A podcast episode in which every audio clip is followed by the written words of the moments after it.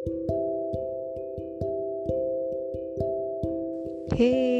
ڈیئرز here so آج جی آپ سب کے ساتھ ایک بہت ہی اچھی بات شیئر کرنے والی ہے جیسا کہ ہم لوگ سوچتے ہیں کہ فلاں میرے بارے میں یہ سوچتا ہے وہ ہمارے بارے میں یہ سوچتا ہے مگر ہمیں کسی سے کوئی فرق نہیں پڑنا چاہیے کیونکہ اوپر والے نے کہا ہے کہ ایک دن تمہیں ساری دنیا کو چھوڑ کر میرے پاس آنا ہے۔ نہ میرے سوا کوئی بھی نہیں رہے گا۔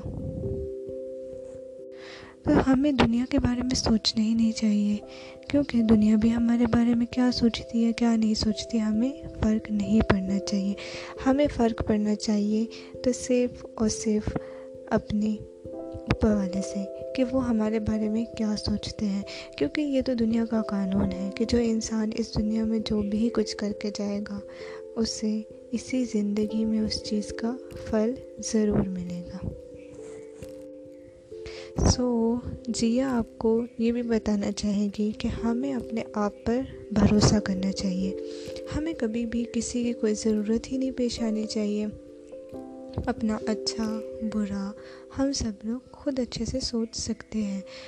اوپر والے نے ہمیں دماغ دیا ہے تو اس کا استعمال بھی ہمیں کرنا چاہیے۔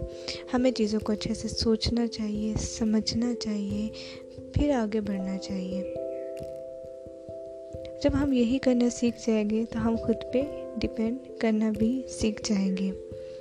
سو so, یہ سب کچھ شیئر کرنا آپ لوگوں کے ساتھ اس لیے ضروری تھا کہ پرسنل پاور ول پاور بہت امپورٹنٹ ہے ہماری زندگی میں۔ سو ہنستے رہیے، مسکراتے رہیے اور کر دکھاؤ کچھ ایسا کہ دنیا کرنا چاہے آپ کے جیسا۔